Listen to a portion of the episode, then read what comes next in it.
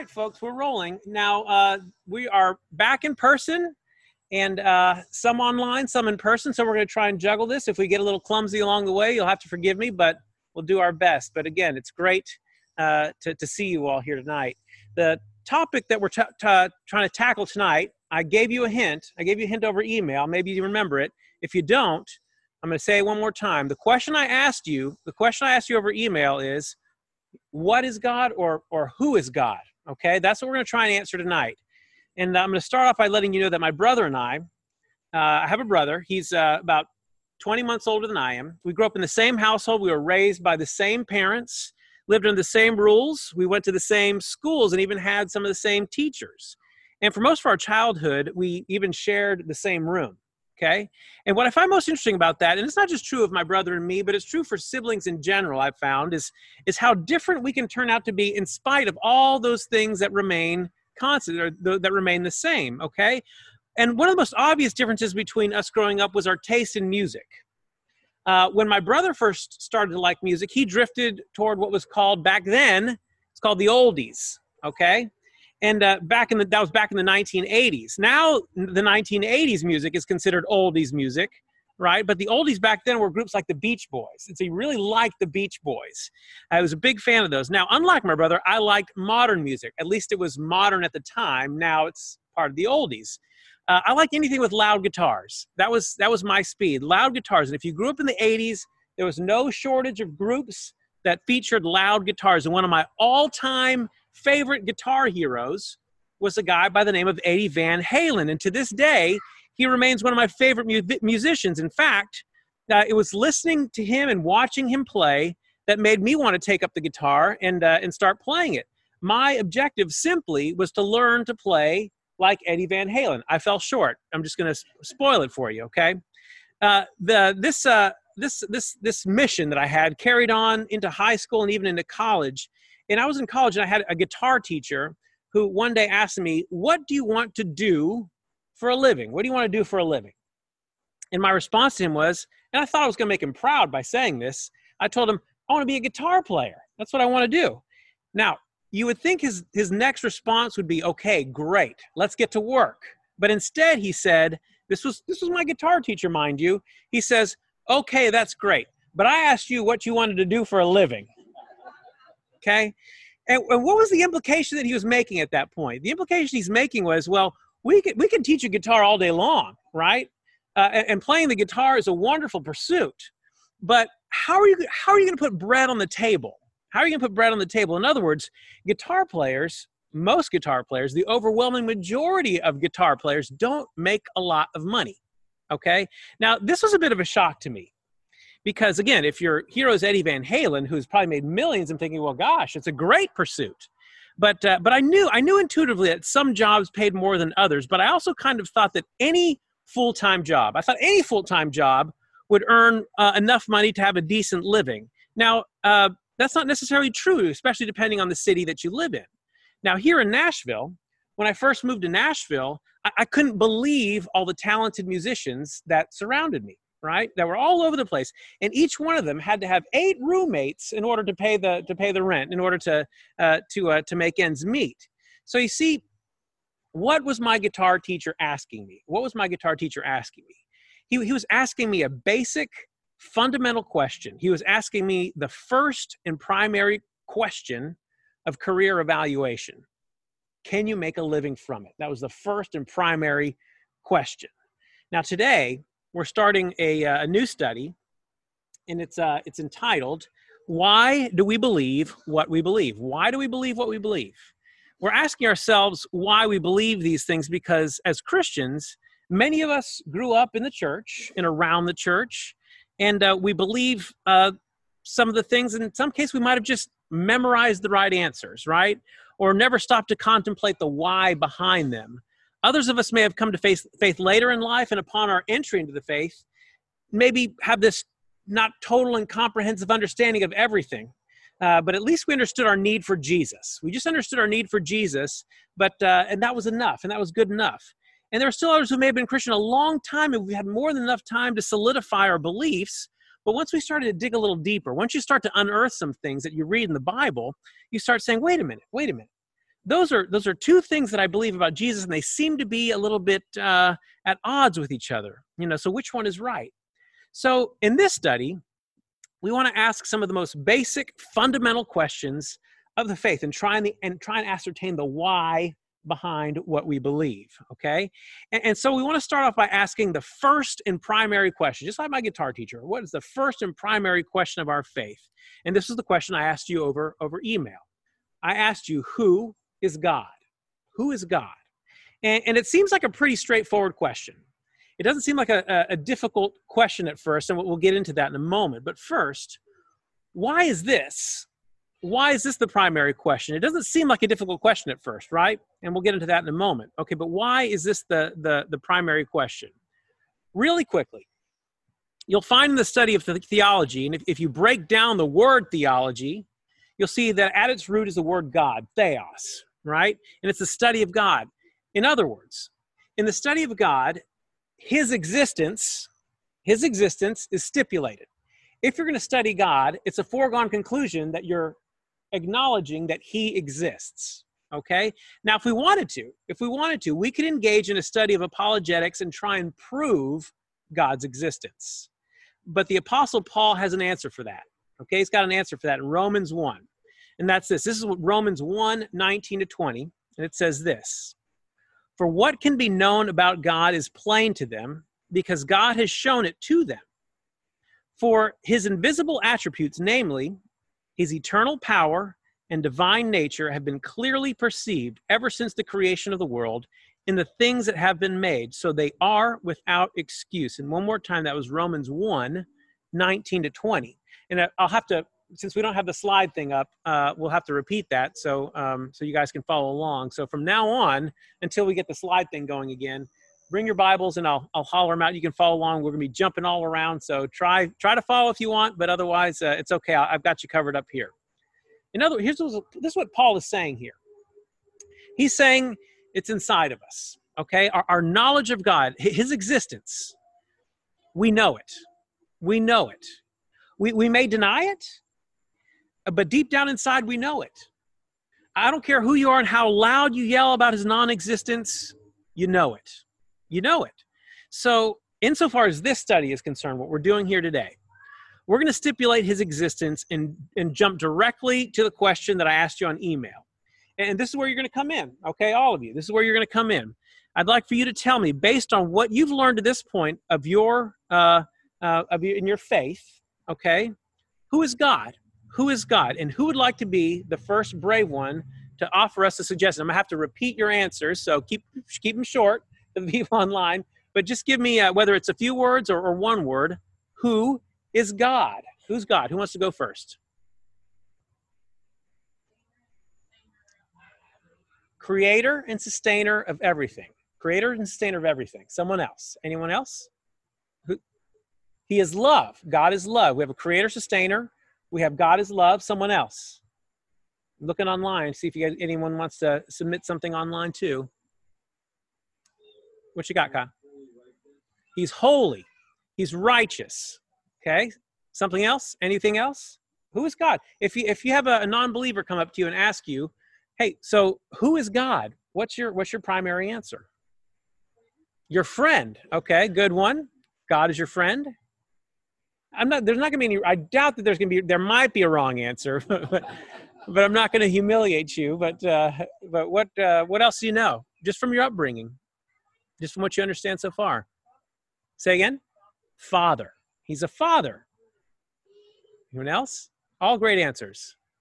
All good answers. Uh, and I, and again, I'm not. I wouldn't dare say any of them are wrong. Uh, before I give you my answer, let me ask you one more question. Oh, here we go. We did get, get one online, and the online one was Father, Son, and Holy Spirit. Ah, Father, so who is God? Father, Son, and Holy Spirit. Okay. Way to go, online folks. Here we go. I'm going to ask you one more question. Why do we need to know this? Why do we need to know this? Why is it important to understand who God is? Okay. You know, uh, football season is about to start. I don't know if you know this. I don't know, maybe you care about this, but football, professional football season about to start. It's going to look a little differently this year. Uh, but it begins this week. Now, imagine that you've never heard of football. And imagine you grew up in, a, in another country, had no concept as to what football was. Imagine coming into this country and not understanding anything about football. Imagine getting off the plane and someone taking you to a professional football game. And, and, and, imagine they, they walked you right to the middle of the field in the middle of that football game, and they, they put you directly under center to play quarterback and say, okay, go. What would you do? What would you do? Well, you wouldn't know what to do. You wouldn't understand anything. You wouldn't understand what's going on around you. You wouldn't know what you do next. And if somehow you knew to, to snap the ball, what would happen to you? Well, you get you'd get mauled. You get instantly mauled. Okay, uh, you wouldn't be that successful. Uh, you need to first understand what it is, what it is you've been placed in. You need to understand what the object of the game is, what the, what the rules are, right?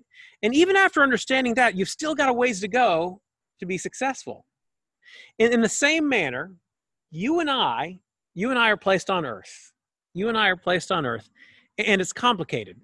It's complicated. And here's something from J.I. Packer. He says, We are cruel to ourselves if we try to live in this world without knowing about the God whose world it is and who runs it. The world becomes a strange, mad, painful place, and life in it a disappointing and unpleasant business for those who do not know about God disregard the study of God, and you sentence yourself to stumble and blunder through life blindfolded, as it were, with no sense of direction and no understanding of what surrounds you. This way, you can waste your life and lose your soul. So, it's an understanding of who God is that literally affects how we view the rest of the world and how we operate all through the world and how we operate in every single thing we do. It affects every single thing. How you and what you understand about God and who He is will affect everything, literally affects everything, every component of your life. Okay?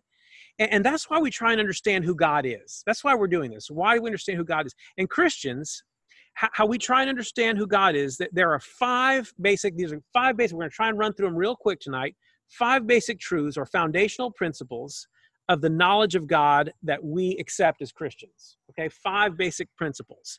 And I want to walk through these really quickly in an answer to our question of who is God, okay? The first is this. Here's here's first thing first. God has revealed himself to man. Okay? Whoever God is, whoever that is, he has revealed himself to man. Can I ask you, how I'm asking you, how has God revealed himself to man, to mankind? How has he done that?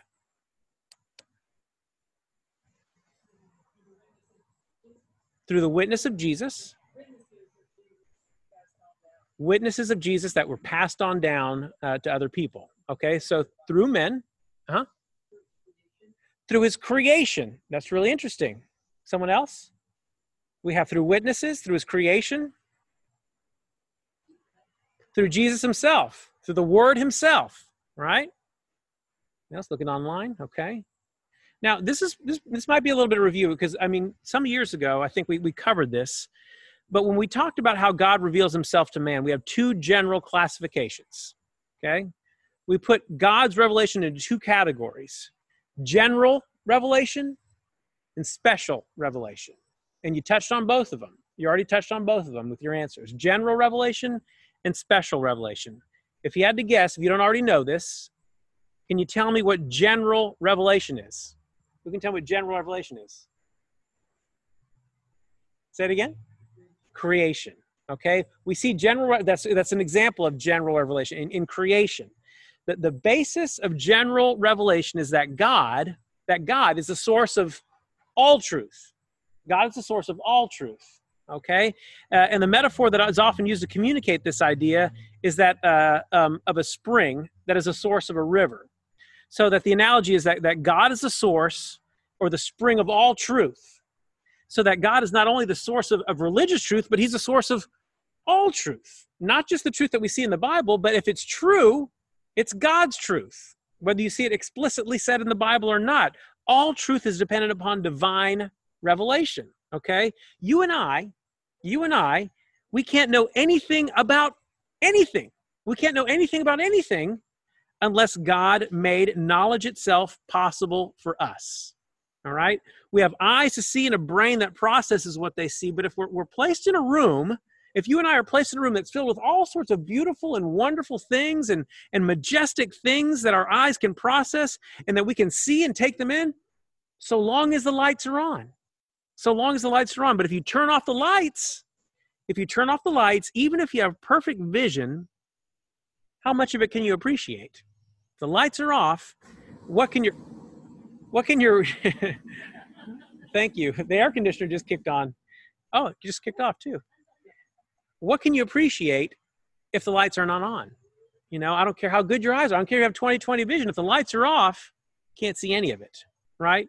This is this is basically the understanding of general revelation. The only reason anybody, Christian or not, can appreciate something good and wonderful is because God has allowed it to be so. All right? He's generally revealed this to everybody. Okay, so so if general revelation is a revelation from God in the sense that everyone gets it, it's general in that sense. It's also general in nature, okay? General revelation doesn't tell us specifics about God. Uh, or his plan of salvation, or, or uh, uh, it's just knowledge of a general sort. So, so what is special revelation? Special revelation is where, where might you find some special revelation? In the Word of God, in the Bible. That's right. Special revelation is, uh, is, is something that not everyone in the world has received. Okay, at least not yet. It's the information God gives us primarily through His Bible, right? And I'll show you in a few moments, though, though uh, not exclusively through Scripture, but primarily through Scripture. So, so it's special in that sense that not everyone, not everyone receives it and it contains content that is also specific in nature. So it's special in that regard too. Okay, we can glean from it. Uh, excuse me, we can't glean from it observing, say, nature.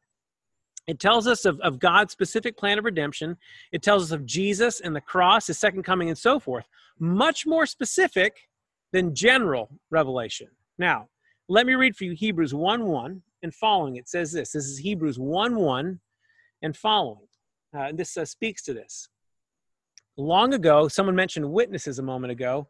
This speaks to that. Long ago, at many times and in many ways, God spoke to our fathers by the prophets.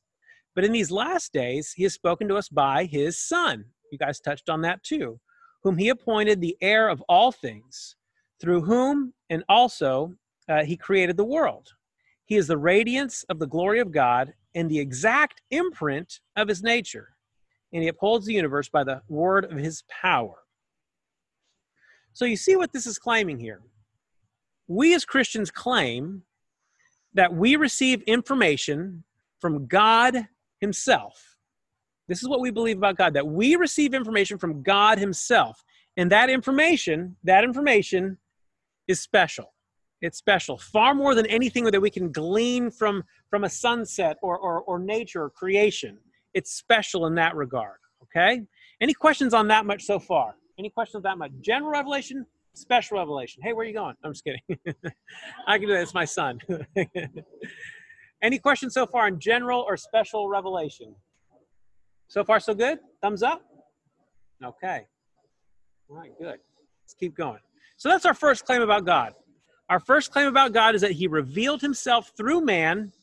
So what's our second claim? Here's our second claim that God is Lord and King over everything. God is Lord and King over everything. Everything. And He has no equal. God is Lord and King over and everything. To underscore this point, I want to direct you to Exodus chapter 3, one of my favorite accounts in the Bible. And here's a setup of what's going on in this chapter God has appeared to Moses as a burning bush. You know this account? You remember this account? And uh, he's telling Moses, I've surely seen the affliction of my people who are in Egypt and have heard their cry because of their taskmasters. This is Exodus 3, starting in verse 9. I'm going to read it. Exodus 3, starting in verse 9. It says this And now, behold, the cry of the people of Israel has come to me, and I have also seen the oppression with which the Egyptians oppress them. Come, I will send to you, I will send you to Pharaoh that you may bring my people, the children of Israel, out of Egypt. So, so God is basically telling Moses here, you're going to go into Pharaoh's chambers and you're going to tell him, you know how you have all that free labor? You know how your entire labor force is comprised of, of the people of Israel, those you have enslaved, all those people? Yeah. You're going to let them go. You're just going to let them go. You're going to let them walk, walk free. And then verse 11, but Moses said to God, Who am I? Who am I that I should go to Pharaoh and bring the children of Israel out of Egypt? And he said, But I will be with you. And this shall be the sign for you that I've sent you when you have brought the people out of Egypt, you shall serve God on this mountain. Don't worry, don't worry, Moses. I'm going to be with you. I'm going to be with you. I'm going to go before you. And, and when you're free, you'll serve me. You'll serve me right here. I will be your God. You'll be my people. Then Moses says this in verse 13. Listen to this. Then Moses said to God, If I come to the people of Israel and say to them, If I go before all our people and say, The, the God of your fathers has sent me to you, and they ask me, What is his name? What shall I say to them? I I love that. I love that. It's such a human response. It's such a practical question, you know? You you want me to do what? Moses must be thinking, if I'm going to march into Pharaoh's chambers and ask him to, to release his entire labor force, you know, devastate your entire economy, when, when I ask Pharaoh to do that, when the people ask me by whose authority I do this, what am I supposed to say? What am I, who are you, Lord? What is your name? What is your name, Lord? What do I tell them? My, uh, sorry, Jack, but I'm going to uh, tell a story about you. My, my kids do this to my wife and me all the time. They'll, they'll seek permission from one parent, and if that one parent shuts them down, they'll think, hey, I'm clever. I'm going to go ask the other parent. You see how they do that? We're on to you. We know what's going on. And later on, I'll see them. I'll say, "Hey, I thought I told you you couldn't do that." And the response, "Well, mom, mom said I could." How do they do this, right? They're, they're trying to appeal here. they're trying to appeal to the highest authority, is what they're trying to do. My wife, my wife Tracy and I, we, we share the, that role insofar as they're concerned. So my kids, to, to my kids, the highest authority is the one that tells them yes. that's the one. That's the one they, they appeal to. So this is what this is what Moses is doing too. This is essentially what you want me to march into Pharaoh's court and do this. I, I can only do this if I appeal to a higher authority. And what authority is there higher than Pharaoh? You have to understand that Egypt, Pharaoh, this is this is the the dominant world power at the time. There's no greater power than the power of, of Pharaoh and uh, and all his armies and and and, uh, and power. Tell me, Lord, who are you? Who says that this is okay? God replies to this question, verse 14. He says, God said to Moses, I am who I am. I am who I am. And he said, Say this to the people of Israel I am has sent me to you. we got all kinds of noises. I don't know if y'all can hear that online, but now the, the crickets are really coming out. That's not a technical malfunction, that's the cicadas or whatever. Someone quiet that down. Quiet. Almost. Appeal to a higher authority, right? Okay, so what does that mean? You've heard this before. God saying, I am who I am. I am. I am. I am has sent me to you. Why is this answer such a big deal? What is packed in an answer when asked, Who are you? It says, I am who I am. Can someone give me their best guess here? Why is this a meaningful answer? Do you know? Do you know Winston? Who knows? Anyone have a guess? Why is I am? What is what is what do you suppose it means when he answers, I am who I am? What's something that might be embedded into that answer? God, God himself, was not created. He answers to no one. There's no one before him. There's no one after him, right? I am who I am. Anyone else? Good answer. There's no comparison. He's beyond comparison. Don't don't try and say uh, I was this or I'm like that. I am who I am. I am who I am. Someone else? Everything that is came from me. Great answer. These are all excellent answers. Someone else? Anything else? There's no debating that statement. It's it's it's it's a firm statement. It's almost like he's putting his his his foot to the ground, saying, I, you know, sometimes my, my my kids will do this too, and they'll they'll appeal to and they'll ask me why. And sometimes what do I say to them? I said, because I said so, right? It's an effect like that. Who are you? I, I I am who I am. You know, I am who. Uh, that's it. That's that. Uh, it begins and ends right here. I am, God, God says his answer as an expression of, of the present tense, of the present tense. He says, I am. Not I was this, but now I'm that, right? He never had a beginning, like someone said. And, and unlike everything else we know and see that had a beginning, he doesn't. This also speaks to his eternal nature. His answer speaks to his independence. Someone else mentioned that. But not just that he's dependent on anything himself, but that everything else is dependent upon him, utterly dependent upon, upon him. He is constant. It's because of God that we're told in Acts 17, in him we live and move and have our being. Someone else said that, right? In Job 34, 14 to 15, we're told, listen to this, I love this. If he should set his heart to it and gather to himself his spirit and his breath, like if he were just to pull back unto himself, all flesh would perish together. It would all end. It would all just stop. It would all just cease to be. Man would return to dust. And that's his prerogative. If he wants to do that, he answers to no one. He can do that if he wants to.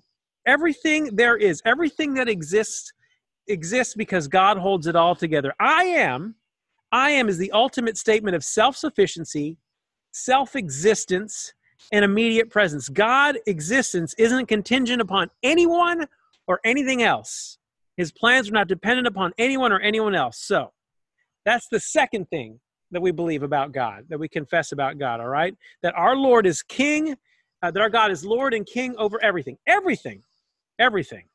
Okay, any questions on that point? Questions or comments? Anything? Online? Looking good? Okay. Let's keep going. We've got three more points to cover and uh, not a lot of time to cover. So let's get cooking. Here's the third thing we believe about God when answering the question, Who is God? Here we go. Number three God is what he's, revealed to us. Okay? God is our Savior. God is our Savior. You know what I love about this one?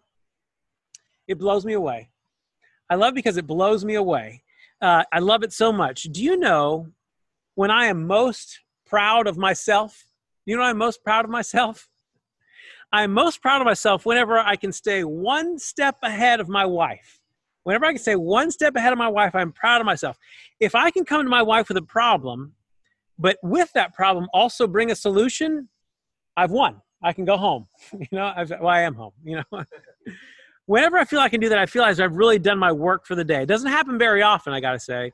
But when it does happen, it's a big deal. For instance, if we're having guests come over for dinner, and she sends me to the store because she's busy doing everything else in preparation for, for these guests, she sends me to the store with a list. And I'll get everything on that list. And once in a while, once in a while, just once in a while, I'll get something that wasn't on the list that she needed. Okay? Oh, I forgot to put drinks on the list. No worries. I got them anyway. I got them any I won. I did it. I did it my work here is done, right? So, do you know what one of the biggest obstacles of the Christian faith is? Well, the answer to that is sin. Sin. Sin is the biggest obstacle of the Christian faith, right? this is the big objection. It's also called the problem of evil, right? If God is good, why do you allow evil to enter the world, right? That's an age old question.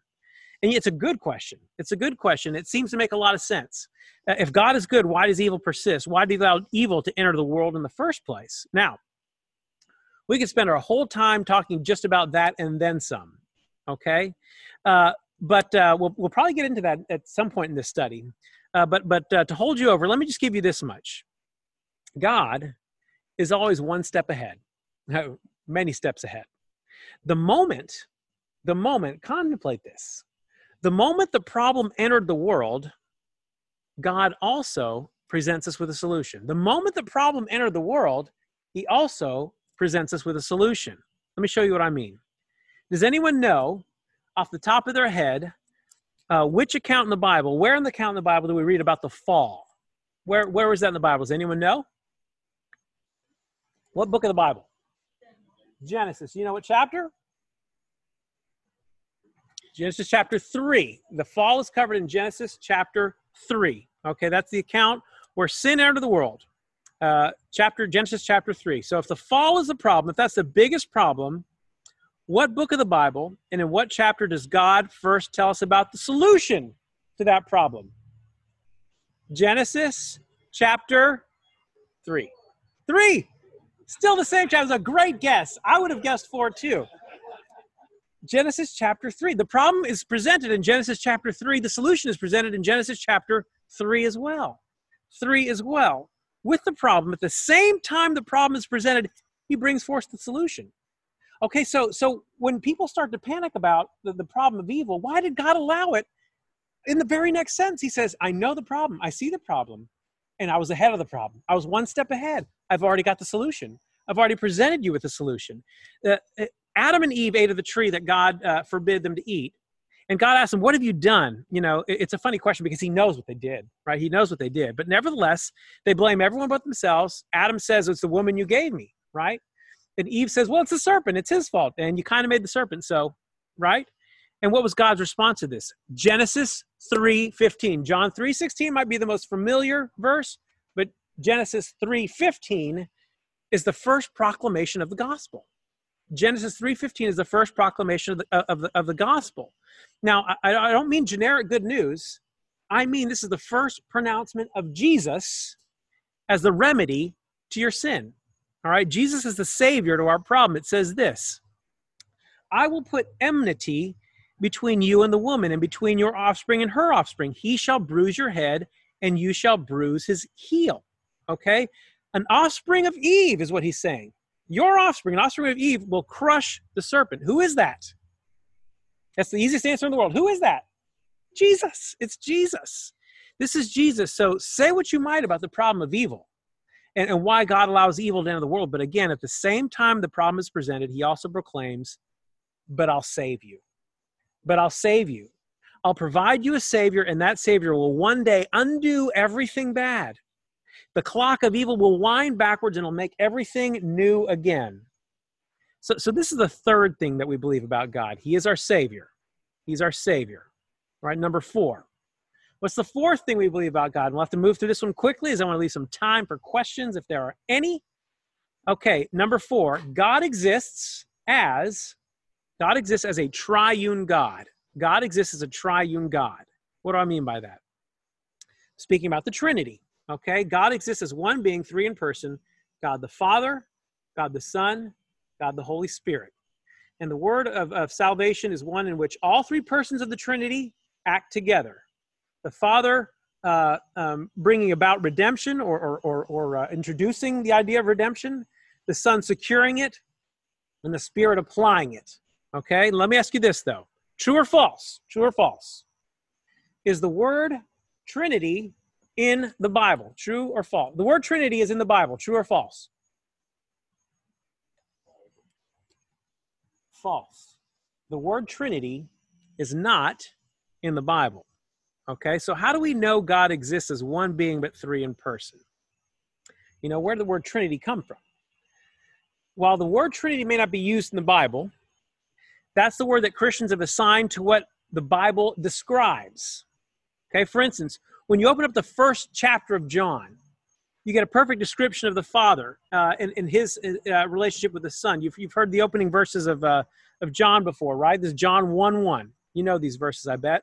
John 1 1, it says this uh, In the beginning was the Word, and the Word was, who's, who was the Word? Jesus, yes, good answer. Jesus. In the beginning was the Word, and the Word was with God, and the Word was God. He was in the beginning with God. All things were made through him, and without him was not anything that was made. Again, remember, these are the descriptions we've already applied to God. And now John, John is describing Jesus in the very same manner as he's describing God the Creator, right? In him was life.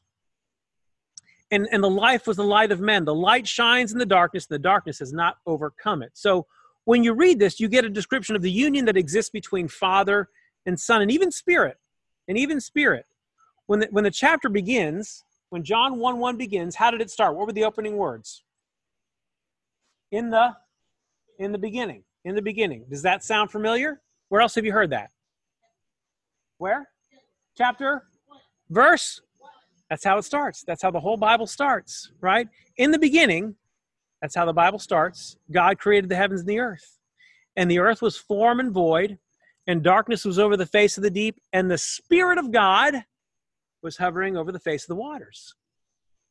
So, though we don't see the word Trinity in the Bible, we get a description of it all through the Bible.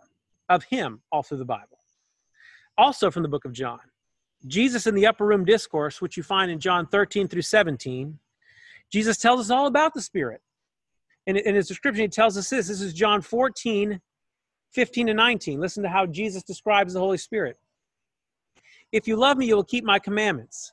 And I will ask the Father, and he will give you another helper to be with you forever.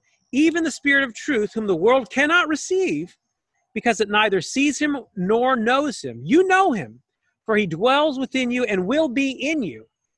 I will not leave you as orphans, I will come to you. Yet a little while, and the world will see me no more, but you will see me. You will see me. Because I live, you also will live. So you see, even Jesus' description of the Spirit, there's a sense of unity. The Father sets out to save, the Son secures salvation, and the Holy Spirit applies it to us. It's, it's a covenant, it's called the covenant of redemption. It's the agreement between the Trinity, the Father, Son, and Holy Spirit, to to uh, to save humanity. All right. Uh, any questions before I tell you number five? Any questions before we go on to number five? Online? No? Good. One more. One more to go here. This is the fifth thing. The fifth thing that we know uh, and believe about God when we ask, Who is God? God, this is very important. God, through his revealed God, through his revealed word, demands a response. This is what we learn. God, through his revealed word, demands a response. Now, notice what I'm saying here. I'm not saying he asks for a response, right? I'm saying it demands a, a, a response of, of trust, obedience, faith, and worship. Now, does that sound a little pushy? does that sound a little pushy? Why would I say demands?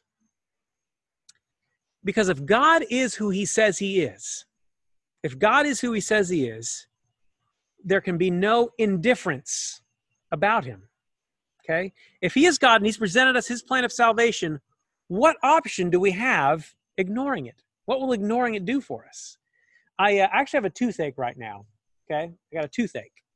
And uh, I've been assured by my dentist that it's not serious, fortunately. Uh, uh my gums are in good shape. I aggravated it by biting down really hard on a popcorn seed. Have you ever done that? I not, I know I shouldn't, I sometimes I chew them on purpose. and I bit down really hard on it and it aggravated. I thought, well, that's it. And slowly but surely it started to ache over like by uh, last Wednesday, I maybe felt Thursday started to get a little worse. Friday, going into the long weekend, going into the long weekend, I'm thinking, oh, this is getting worse. I think. So I'm thinking, okay, the dentist is now closed on Friday. That means I've got to wait Saturday, Sunday, Monday because it's a holiday. So I called him on Saturday. I left him a voicemail. I want to be first in line.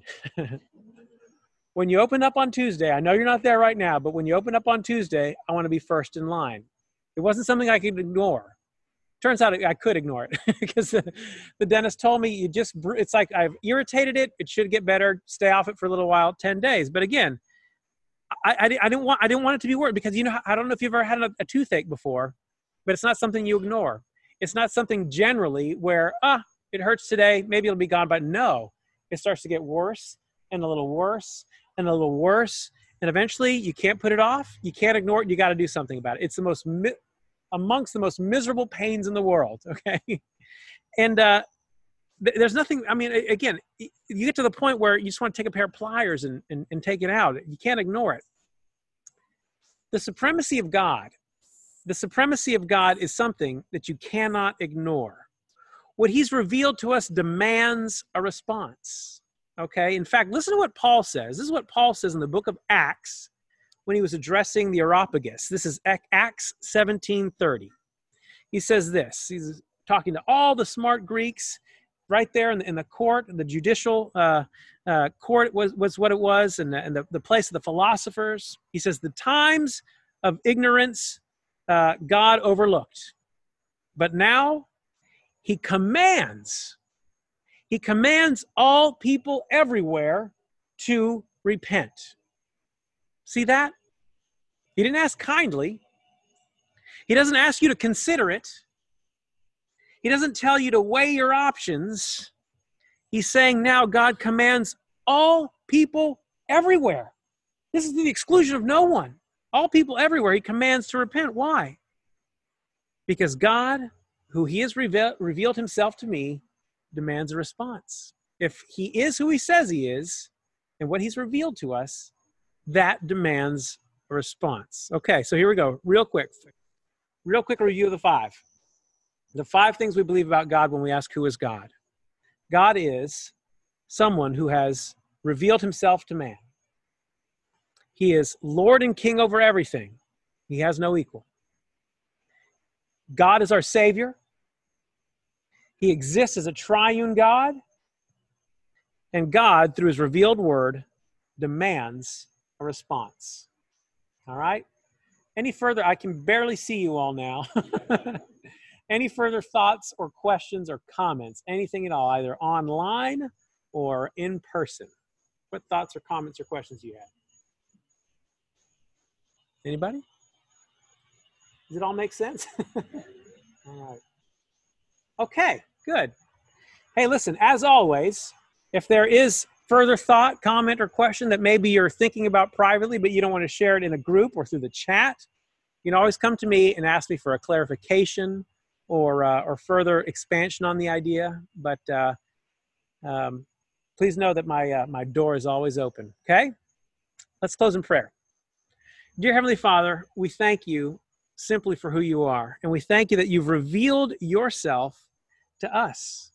And Father, we thank you that as we see in this last point, that demands a response from us.